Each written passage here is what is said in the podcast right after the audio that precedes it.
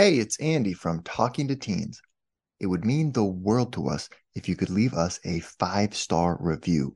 Reviews on Apple and Spotify help other parents find the show, and that helps us keep the lights on. Thanks for being a listener, and here's the show. You're listening to Talking to Teens, where we speak with leading experts from a variety of disciplines about the art and science of parenting teenagers. I'm your host, Andy Earle.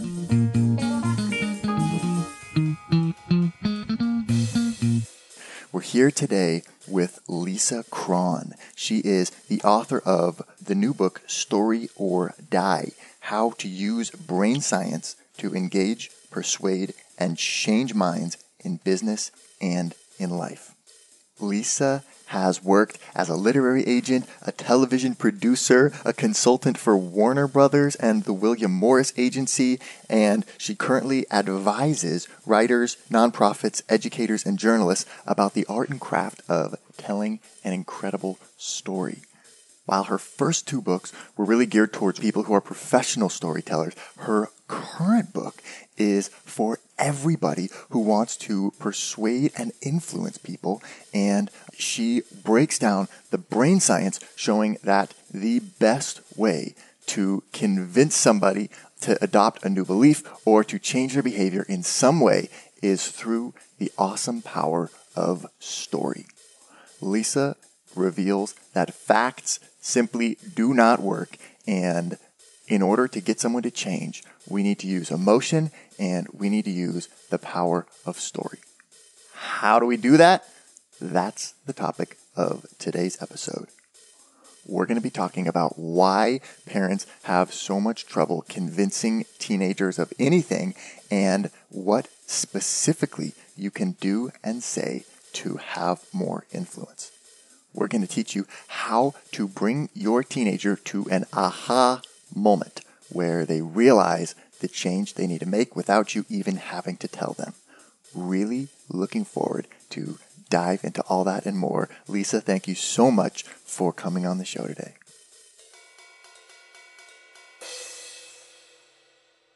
So, talk to me a little bit about what inspired this book. This is your third book, you said. The previous one was Wired for Story. This one is Story or Die. So, you have written previous books about story. So, what made you then think we needed another book on it? And what was the inspiration for this one? Okay, two things. I mean, one is this one is for a really different audience. Okay. The first two books were for writers, and it was really if you wanted to write a novel or a memoir or personal essay, Mm. anything, this is what we're wired for. And the truth is, what we're wired to to respond to in any kind of a story, whether a novel or just a headline, is how is this going to affect me? given my agenda? Is it going to help me or is it going to hurt me? And we come to absolutely everything wired to ask that question. So while the first two books were for writers and people who were trying to write a novel that was going to pull a reader in and get that Vulcan mind meld between the reader and the protagonist, because literally when we're lost in a story, we are outside of reality. we have gone into the reality of the story literally Yeah. it's traveling the same neural pathways as it would if it was actually happening to us Mm. so my goal was to help writers do that but for me diving into all of this and kind of seeing what it was that pulled us in really coincided with a boom in neuroscience. And it went from this is my theory about what we're responding to. No no this is brain science. Mm. this is in fact what we're responding to. And again not just in stories but but in life. So the first two books were for the writing world because in my humble opinion as i am very fond of saying i think everything that's taught about writing is not only wrong but diametrically opposed to what's to what actually is right 100% as i'm fond of saying if the writing world meaning the world that gives advice were a person i would punch it in the nose and go to jail happily but we are affected by stories every minute of every day, whether we know it or not. And mostly we don't know it. And that's kind of terrifying.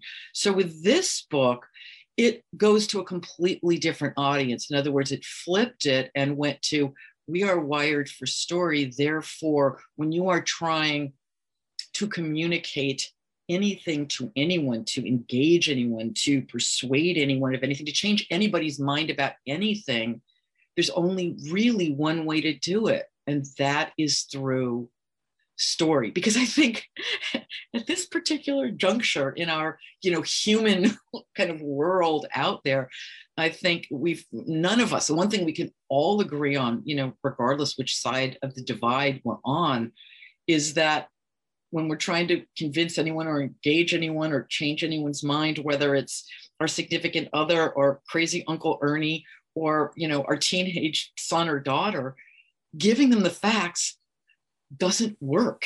it really doesn't. Really often, you know, facts that we give and we're hoping it's going to inform, it instead it inflames hmm. and does the exact opposite. So, yeah. I mean, I had two goals with this book. One was to really help people understand what it is that does engage us. And then to step by step is kind of what i go go through in the book to really dive into okay whose mind are you trying to change? Whether it's you know something you're trying to sell or a you want somebody to vote for someone or to support your cause or to get your teenage kid not to text and drive. It's really to dive into and be able to really understand and empathize with them understand what it is you're trying to get them to do understand in their point of view not from yours but from their point of view why they don't want to do what you want them to do. Why aren't they doing it? Why are they doing what it is they're already doing that you definitely think they should not be doing? Why does it matter to them? Not you, but them. And that is a really hard thing to do. Again, as I'm fond of saying, not because we're stubborn, not because we're self centered, but literally because of how we're wired. We're wired to see the world not as it is, but as we are. So it's the ability to step out and, and something that I think again, we're short of these days, not because it's our fault. I mean, the whole point of everything I'm writing is it's not our fault. We're not doing it on purpose. We're not jerks. We're not self centered, but it has to do with how we're wired. And right now, I think we're short on empathy. And you can't change someone's mind about anything until you can empathize with why they're not doing what it is you want them to do. People don't listen until they feel heard. So I think a lot of this stuff in this book really resonates with what we talk about here, uh, talking to teens, how to discuss difficult topics with teenagers. Because as you point out, a lot of times uh, sharing the facts does not seem to work when you're trying to, you know, convince your teenager not to vape. Telling them the facts about vaping doesn't necessarily lead them to make any different decisions uh, when they're um, being peer pressured to vape or um, at school. And so um, I think what's really interesting to me is uh, what can we do to sort of uh, start to steer them in different directions and have influence. And facts don't seem to do it. You point out that there are four different types of facts neutral facts, warning facts, validating facts, and conflicting facts. Um, why do you spend time on this in your book? What do you think is important to know about the different types of facts? I think, I mean, the reason it's important to understand the different types of facts is to understand the overall point, which is that facts don't work. I mean, when you give someone a fact, you assume that that fact is going to have the same meaning for them that it does for you. We, we because we read our meaning into everything. We don't think of it as this is what I read into the fact, and this is what someone else might read into it. We just think, well, this yeah. is what the fact says. And so, you know, validating fact would be a fact that, you know, that we're listening to, and we go, yeah, that I completely believe that. And that means mm. that not only do we have a context to give meaning to that fact, but we're giving out, we're giving that meaning our own fact. To someone else, it might have a completely different meaning. When you give someone a conflicting fact, something that goes to the opposite of what they believe, at that point, here's it's really interesting what happens because we tend to think people are stubborn, they're not listening, what's wrong with them? Right. And literally, what happens is it comes across biologically as a personal attack because the way that we're wired, once we believe something to be true, it becomes part of our, our self identity. And more than that, it becomes part of our self identity in terms of, and this is a word that has been villainized at the moment. And, and certainly there, are, there, I can understand why it's made pejorative, which is, you know, tribally. You know, in other words, you know, mm. you're, you're attacking my self identity and my identity to my tribe.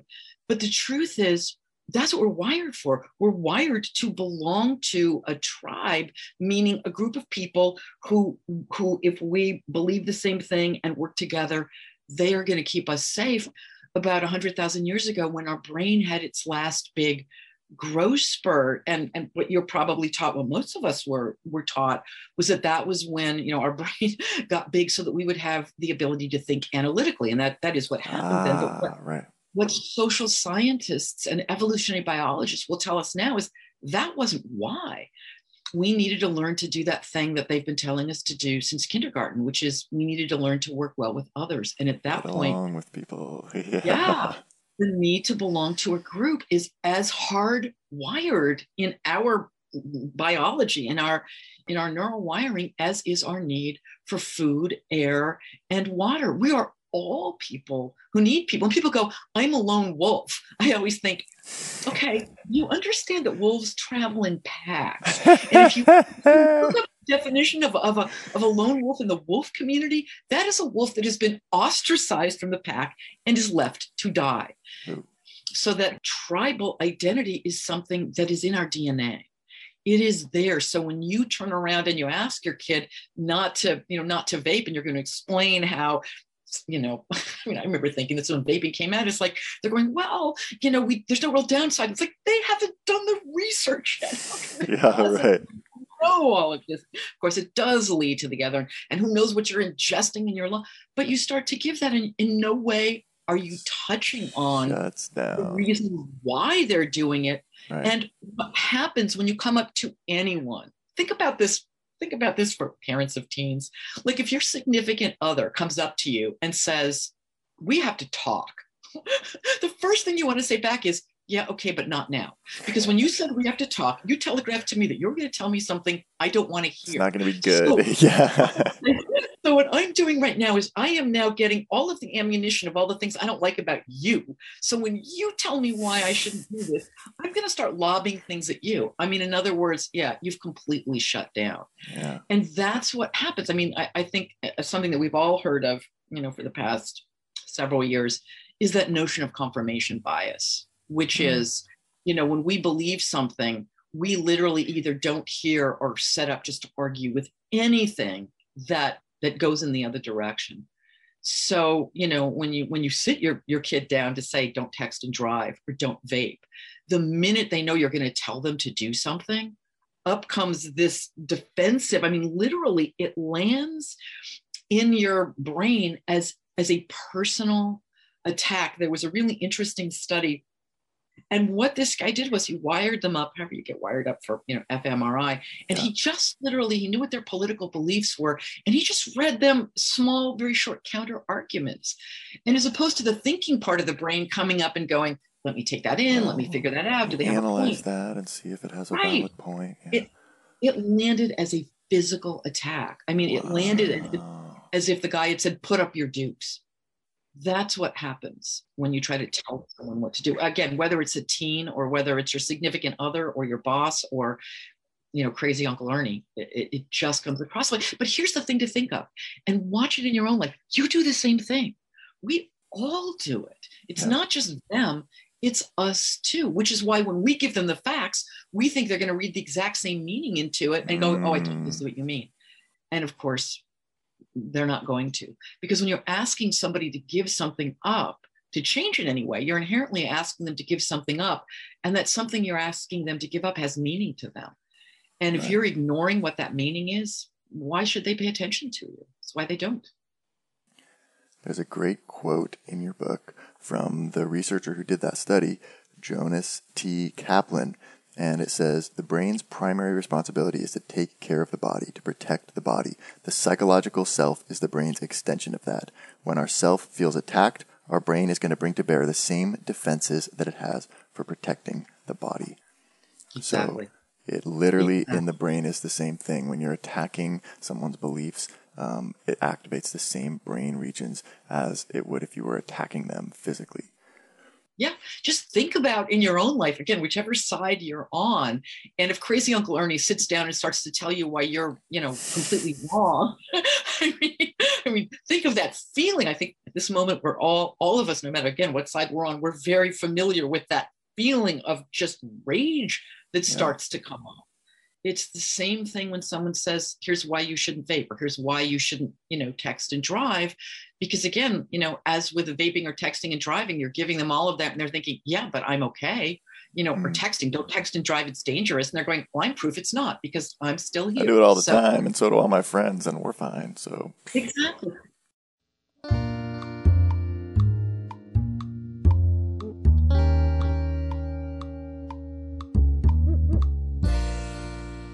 So, another interesting thing from your book is this idea of emotion.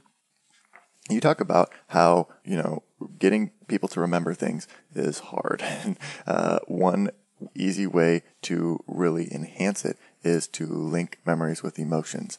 You say emotional memories are hard to forget. The stronger the emotion, the more resilient the memory. Absolutely. This is a neuroscientist, Elizabeth Phelps, points out memories of emotional events have a persistence and vividness other memories seem to lack. So, does that mean if we're trying to get our kid to remember something, we need to get them super emotional and hyped up before we tell them? Or what's the practical lesson that we can learn about emotions and memories? Okay, let's talk about emotion first because emotion is something that is one of the most misunderstood functions of, of who we are and how we're wired. I, I purposely misunderstood. I think society misunderstands it because we're taught, you know, to make any decision, right? Here's how you make a decision. You want to marshal all the facts, all the all the data. Ah, right. You want to analyze it dispassionately in the cold light of objective reason. Get rid of the emotion. Right. Just keep emotion rational pros right. and cons list. Exactly. Yeah and you know and because if, if you let emotion in it's going to cloud your judgment and you're going to make you know a, a decision you're going to ruin the morning. And you know that's a great model. It makes us feel so, sounds good it makes us right? feel so secure.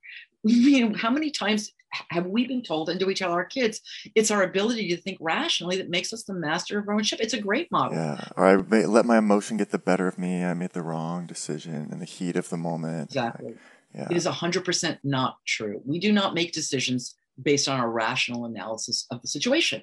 We make decisions based on how that rational analysis makes us feel.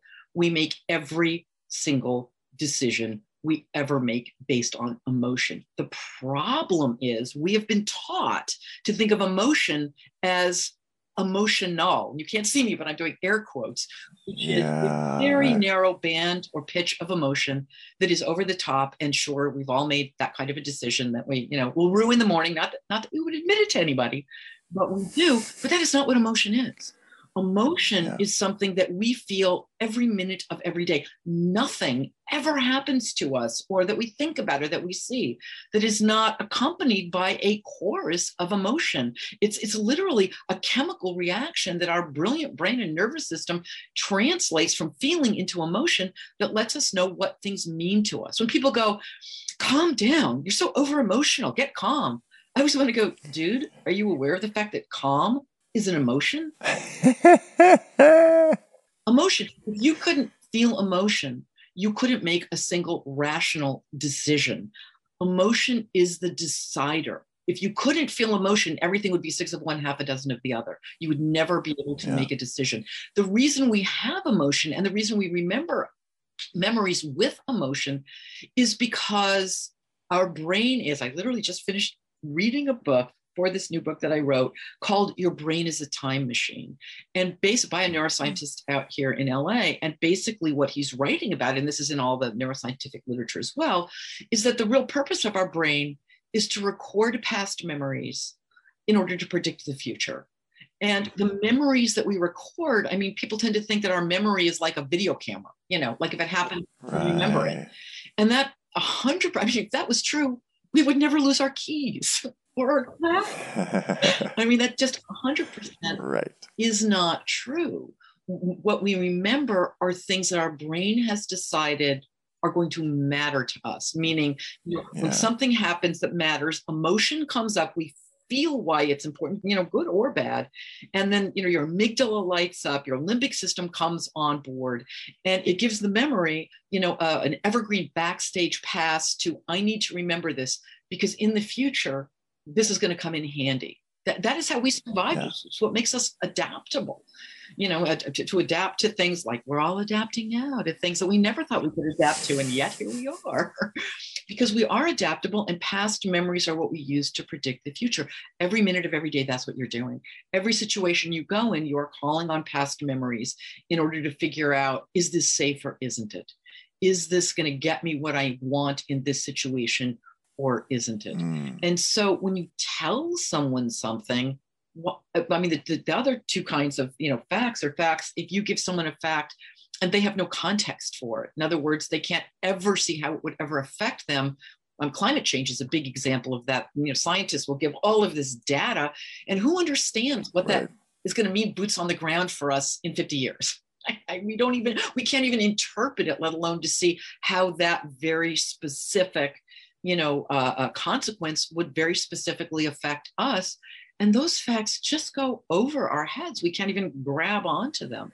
You hear that, like I think you say, you hear the basic takeaway is it's going to get eight degrees hotter in the next hundred years. Right. Say, yeah. I mean, it doesn't sound so bad actually. No. Look at you know another eight degrees. I mean, we get it up into the 80s. Actually, that wouldn't be too bad. I don't like actually. sweaters. That sounds good. yeah, right. um, yeah, but, but I mean, but that's the point. When we give a fact, in fact, scientists have a really hard time with this because they do. They just want to give facts and they don't want to yeah. personify it and they don't want to make statements. And they literally, I mean, all people do. We give a fact and we assume other people know exactly what we mean. We assume that that not only do they know exactly what we mean and what it means to us, it's going to mean the same thing to them.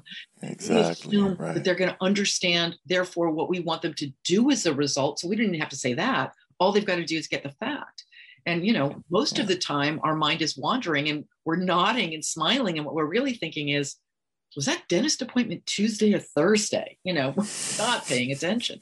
Because, I mean, that is the point. Our brains are there. We're wired to only pay attention to things that do matter to us, meaning things that happen when our expectations are broken. That's what we're always on the lookout for. So, you know, if you bore us, if you give us something and expect us to understand what you want and we have no way of knowing, even if we try to pay attention, you know, we're still thinking, I'm hungry. I wonder how much longer till lunch. It's just, you know, things that actually matter to us.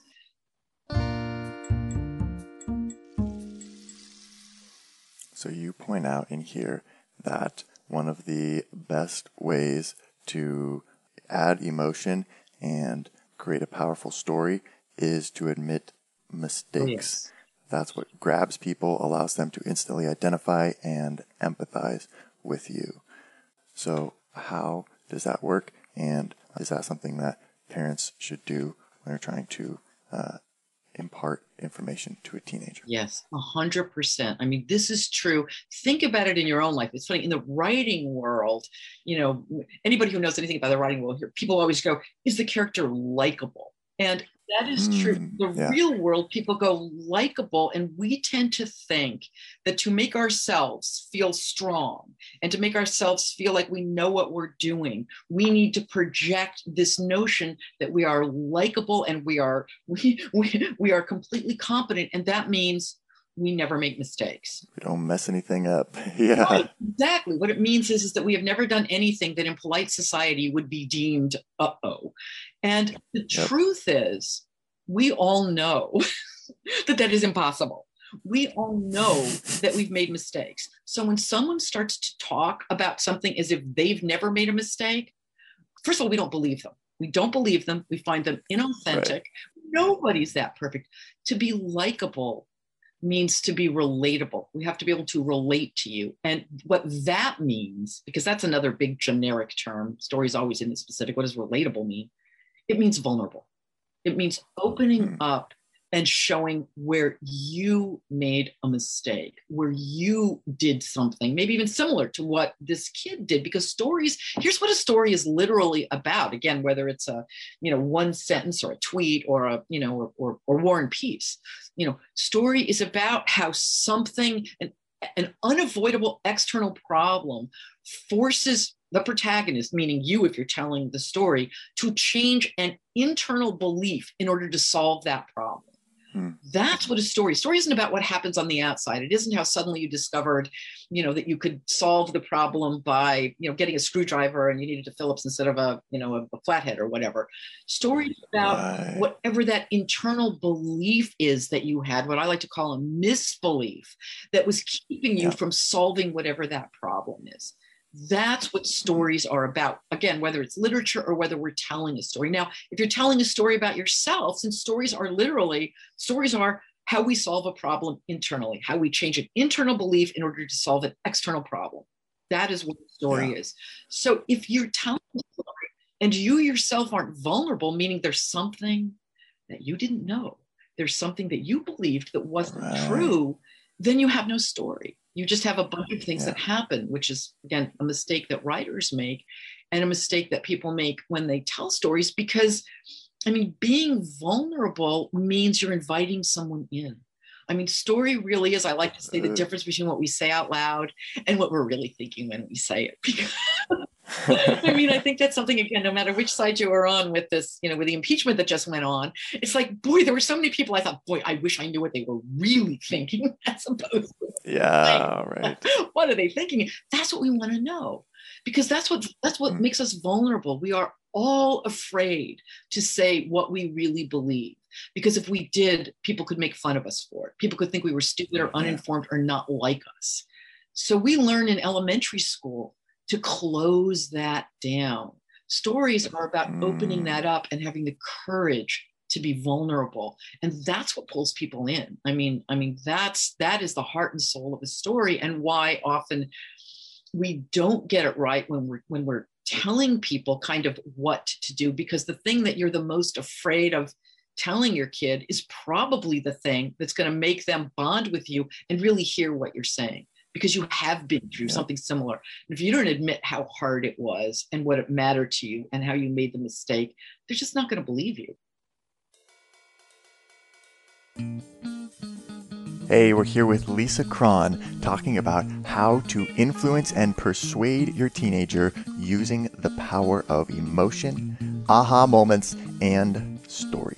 And we're not done yet. Here's a look at what's coming up in the second half of the show asking anybody to change is a big ask. Anytime you're trying to convince anyone of anything, the goal is to make them feel like they've made this choice on their own.